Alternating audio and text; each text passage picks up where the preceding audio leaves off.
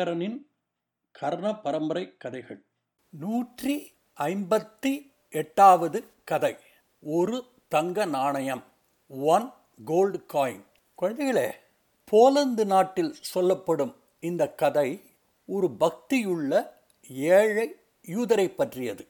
யூதர்களின் புனித தினமான சாபாத் அன்று அந்த ஏழை யூதர் பிரார்த்தனை பண்ண தன்னுடைய சினகாக் கோவிலுக்கு போகிறார். வழியில் ஒரு தங்க நாணய குவியலை பார்க்கிறார். யூத மதத்தில் சொல்லியபடி சாபத்தன்று யூதர்கள் பணத்தை கையாள மாட்டார்கள். அதனால் அவர் அந்த தங்க நாணய குவியலை பார்த்து கொண்டே கோவிலுக்கு சென்றார். திரும்பி வரும்பொழுது அந்த குவியல் அங்கே இல்லை. ஒரே ஒரு தங்க நாணயம் மாத்திரம் இருந்தது.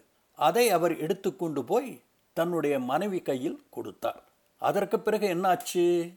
கதையை கேளுங்கள். ரொம்ப ரொம்ப வருஷங்களுக்கு முன்னால் போலந்து நாட்டில் ஜாக்கப் என்ற ஒரு ஏழை யூதர் தன் மனைவியுடன் வசித்து வந்தார்.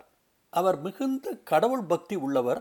யூத மத நூல்களில் சொல்லப்பட்டிருக்கும் எல்லா விரதங்களையும் ஒழுங்காக கடைபிடிப்பவர் குறிப்பாக சாபாத் நாளை முழு நம்பிக்கையுடனும் பக்தி சிரத்தையுடனும் கொண்டாடுவார். அது என்ன சாபாத்?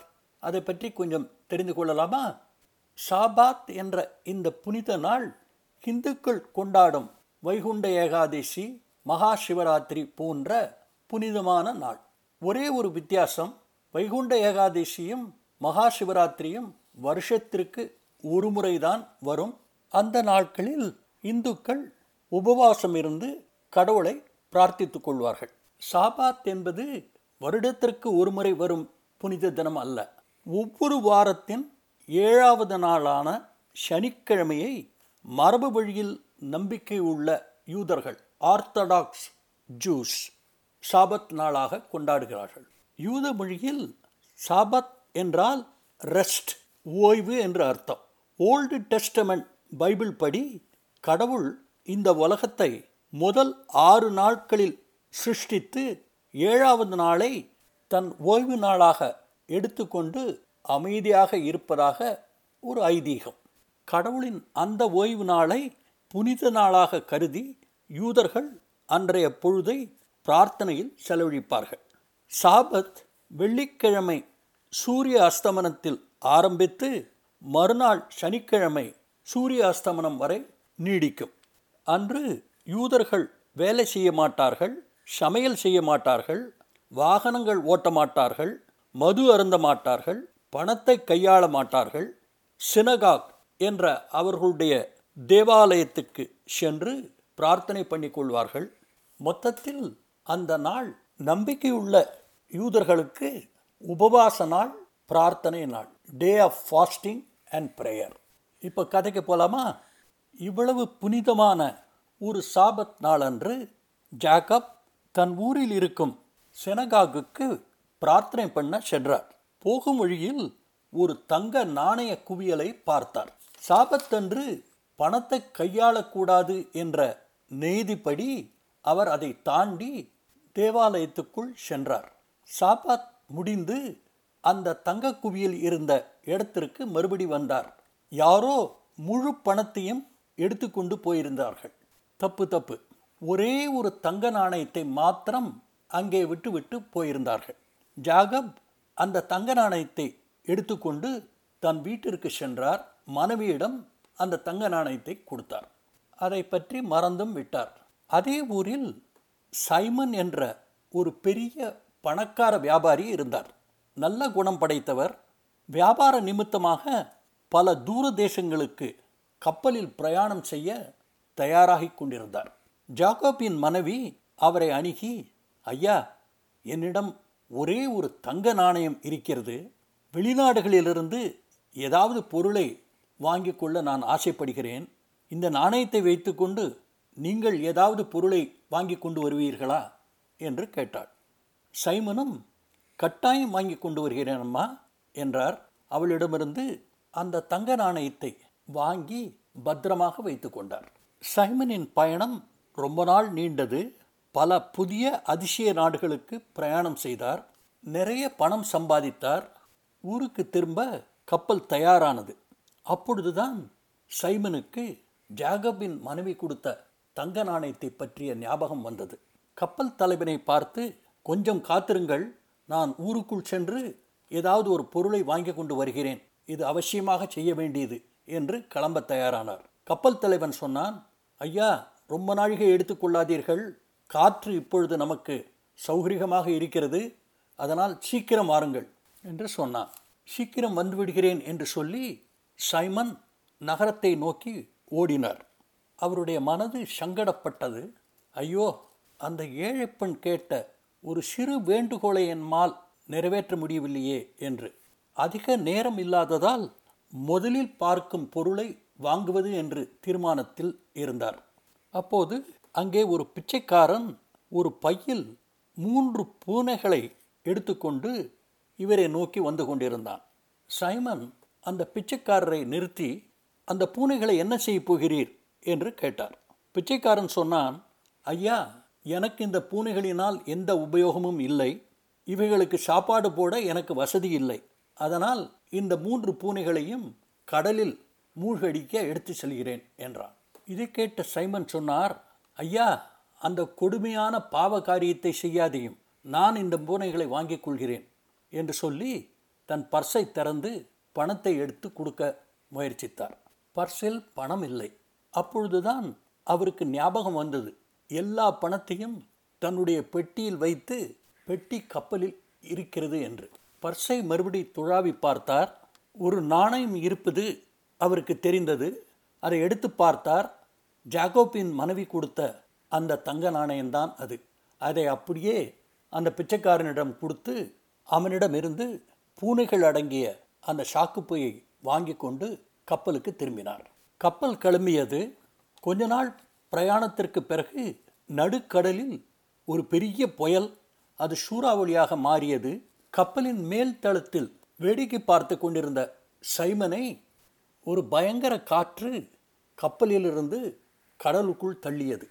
பூனைகள் இருந்த பையோடு கடலில் விழுந்த சைமன் கடற்கரையை நோக்கி நீந்த ஆரம்பித்தார். அதிர்ஷ்டவசமாக ஒரு பெரிய அலை அவரை கடலோர பகுதியில் கொண்டு தள்ளியது. சைமன் ஒதுங்கியது ஒரு காட்டும்பிராண்டிகளுக்கு சொந்தமான தீவு. அவர்களுக்கு புதிதாக வந்த அந்நியர்களை கண்டால் பிடிக்கவே பிடிக்காது. அந்த மாதிரி அகப்பட்டவர்களை எலிகள் நிரம்பிய ஒரு அறையில் அவர்களை தள்ளி வெளிக்கதவை பூட்டி விடுவார்கள்.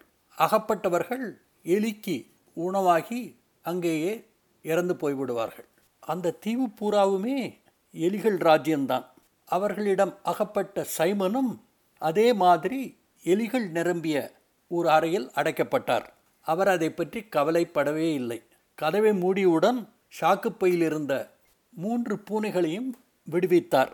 பசியால் வாடி வதங்கி கடந்த அந்த மூன்று பூனைகளுக்கும் அன்று ஒரே குஷி பிரமாதமான விருந்து எல்லா எலிகளும் இருந்த இடம் தெரியாமல் க்ளோஸ் மறுநாள் காலை காட்டும்பிராண்டிகளின் தலைவருடைய ஆட்கள் கதவை திறந்து சைமனுடைய இறந்த உடலை வெளியே எடுத்து எறிய தயாரானார்கள். கதவை திறந்தவர்களுக்கு ஒரே ஆச்சரியம் அதிர்ச்சி கூட. ஒரு சிறு காயங்கூட படாமல் சைமன் சிரித்து கொண்டு உட்கார்ந்து கொண்டிருந்தார். அவர் பக்கத்தில் நாக்கை திரித்து கொண்டு மூன்று பூனைகளும் பர்ற என்று நின்று கொண்டிருந்தன. அந்த அறையில் ஒரு எலி கூட தென்படவில்லை. காவலாளிகள் சைமனையும் பூனைகளையும் தலைவர் முன்னால் போய் நிறுத்தினார்கள். சைமனை அடத்தி வைத்திருந்த அறையில் எலிகள் இல்லாததை பற்றியும் சொன்னார்கள். தலைவர் சைமனையும் அவர் பக்கத்தில் நின்று கொண்டிருந்த மூன்று ஜந்துக்களையும் மாறி மாறி பார்த்தார். அங்குள்ளவர்களில் யாரும் அதற்கு முன் பூனையை பார்த்ததில்லை. தலைவருக்கு புரிந்துவிட்டது இந்த எலிகளை கொன்றது இதோ என் முன்னால் நிற்கும் இந்த அற்புதமான கடவுள் படைத்த மிருகங்கள்தான் என்று நினைத்து சைமனை பார்த்து இந்த அற்புதமான மிருகங்களை நீங்கள் எப்படி பெயர் சொல்லி கூப்பிடுகிறீர்கள்? என்று கேட்டார். சைமன் சொன்னார் இவர்களை நாங்கள் பூனைகள் என்று அழைக்கிறோம். தலைவர் சொன்னார் ஐயா இந்த அற்புதமான பூனைகள் எங்களுக்கு தேவை. எங்கள் தீவு பூரா எலிகள் எங்களை தொந்தரவு பண்ணுகின்றன. அவைகளை கொல்வதற்கு இந்த மூன்று பூனைகளும் எங்களுக்கு வேண்டும். ஒரு சாக்கு நிறைய தங்க நாணயங்கள் கொடுத்தால் இந்த மூன்று பூனைகளை எங்களுக்கு தருவீர்களா? என்று கேட்டார். சைமனுக்கு ஆச்சரியம் என்ன சொல்வது என்று தெரியாமல் திகைத்து நின்று கொண்டிருந்தார். தலைவர் நினைத்தார் பூனைக்கு சொந்தக்காரர் இன்னும் அதிகமாக எதிர்பார்க்கிறாரோ? என்று நினைத்து ரெண்டு சாக்குகள் என்றார். சைமன் இப்பொழுது தெரியலையே என்றார். இப்பொழுது தலைவர் சொன்னார் ஐயா உங்கள் மூன்று பூனைகளுக்காக மூன்று சாக்கு நிறைய தங்க நாணயங்கள் தருகிறேன். சம்மதமா? என்று கேட்டார். சைமனும் உடனே சம்மதம் என்று சொல்லி அந்த மூன்று பூனைகளையும் தலைவரிடம் கொடுத்துவிட்டு அவர் கொடுத்த மூன்று ஷாக்குகள் நிறைந்த தங்க நாணயங்களை வாங்கி கொண்டார். சைமனுடைய அதிர்ஷ்டம் தொடர்ந்தது. இவர் பயணம் செய்த கப்பலின் தலைவன் பல தீவுகளில் இவரை பற்றி விசாரித்து முடிவாக இந்த தீவிற்கு வந்தான். இவரை பார்த்ததில் அவனுக்கு மிக்க சந்தோஷம். சைமன் இப்பொழுது கப்பல் தலைவருடன் கப்பலில் ஏறி தன் பயணத்தை தொடங்கினார். இப்பொழுது பயணத்தில் எந்த தடையும் இல்லாமல் பத்திரமாக தன் வீட்டுக்கு திரும்பினார். கடல் வியாபாரத்தில் நடந்த லாப நஷ்ட கணக்குகளை பார்த்தார். எதிர்பார்த்ததை விட நிறைய லாபம் கிடைத்திருப்பதை நினைத்து சந்தோஷப்பட்டு கொண்டார். அதே சமயம் ஜாகபின் மனைவி கொடுத்த தங்க நாணயத்தை அன்போடு நினைவு கூர்ந்தார். அந்த தங்க நாணயம் மாத்திரம் இல்லாமல் இருந்தால் நான் இப்பொழுது உயிரோடு இருந்திருக்க மாட்டேன். இவ்வளவு பெரிய சொத்துக்களை ஆளும் தகுதியும் பெற்றிருக்க மாட்டேன். அந்த அம்மாளுக்கும் அந்த தங்க நாணயத்துக்கும் நன்றி என்றார். தன்னுடைய அனுபவங்களை ஷிப்பந்திகளோடு பகிர்ந்து கொண்டு தான் இப்பொழுது ஜாக்கப் வீட்டிற்கு சென்று அவரையும் அவர் மனைவியும் பார்த்து வருவதாக சொல்லி ஜாக்கப் வீட்டிற்கு கிளம்பினார். சைமன் தங்கள் வீட்டுக்கு வந்திருக்கிறார் என்பதை நினைத்து ஜாக்கப்பும் அவனுடைய மனைவியும் ஆச்சரியப்பட்டார்கள். இவ்வளவு பெரிய பணக்கார மனுஷன் நம் வீட்டிற்கு ஏன் வர வேண்டும் என்று சிறிது குழப்பத்துடனும் இருந்தார்கள். அன்புடன் சைமனை வரவேற்று அவரை வீட்டுக்குள் அழைத்து உபச்சாரம் செய்து அவரை ஒரு இருக்கையில் அமர்த்தினார்கள். சைமன் ஜாக்கோபின் மனைவியை பார்த்து நீங்கள் என்னிடம் ஒரு தங்க நாணயத்தை கொடுத்தீர்கள் அல்லவா? அது எப்படி உங்களுக்கு கிடைத்தது? என்று கேட்டார். அந்த அம்மாள் சொன்னாள் ஐயா அந்த நாணயத்தை என்னுடைய கணவர் தான் என்னிடம் கொடுத்தார் என்று. சைமன் இப்பொழுது ஜாக்கப்பை பார்த்து உமக்கு எப்படி அந்த தங்க நாணயம் கிடைத்தது? என்று கேட்டார். ஜேக்கப் சொன்னார் ஐயா சாபத் நாளன்று நான் சினகாகுக்கு செல்லும் பொழுது ஒரு தங்க குவியலை பார்த்தேன். சாபத்தின் விதிமுறைகளை நினைத்து அதை பார்க்காமல் நான் போய்விட்டேன். திரும்பி வரும்பொழுது அந்த குவியல் அங்கே இல்லை. அந்த இடத்தில் ஒரே ஒரு தங்க நாணயம் மாத்திரம்தான் இருந்தது. அதைத்தான் நான் எடுத்து என் மனைவியிடம் கொடுத்தேன் என்றார். சைமன் தான் கொண்டு வந்திருந்த ஒரு பையில் இருக்கும் தங்க நாணயங்களை தரையில் கவிழ்த்தி ஐயா நீர் பார்த்த தங்க குவியல் இவ்வளவு இருக்குமா? என்று கேட்டார். ஜாகப்பும் அவர் மனைவியும் திகைத்து நின்றார்கள். சைமன் தொடர்ந்து இருக்காது இன்னும் மேலே இருக்கும் என்று சொல்லி ரெண்டாவது பை தங்க நாணயங்களையும் அதன் மேல் கவுத்தினார். கடைசியாக நிச்சயமாக இவ்வளவு குறைவாக இருக்காது என்று சொல்லி மூன்றாவது பையில் உள்ள தங்க நாணயங்களையும் கவுத்தினார். இந்த குவியல் மாதிரி இருக்குமா? என்று கேட்டுவிட்டு சிரித்தார். சைமன் தொடர்ந்தார் நண்பரே நீரும் உமது மனைவியும் கடவுளின் அன்புக்கு மிகுந்த பாத்திரமானவர்கள். இந்த பணம் பூரா உங்களை சேர்ந்தது. எடுத்துக்கொள்ளுங்கள் என்றார். தங்கள் முன்னால் நடக்கும் இந்த அதிசயத்தை பார்த்து திறந்த வாய் மூடாமல் நின்று கொண்டிருந்த ஜாக்கப் முதல் தடவையாக வாயை திறந்து ஐயா எங்களுடைய பணமா? எங்களுக்கா இவ்வளவு பணம்? ஏன் இவ்வளவு பணத்தை எங்களிடம் குடிக்கிறீர்கள்? என்று வாய் குளறிக்கொண்டே கேட்டான். சைமன் சொன்னார் ஐயா நான் பொய் சொல்லவில்லை. இதை நான் உங்களுக்கு தானமாக கொடுக்கவில்லை. இது உங்களுடைய பணம்.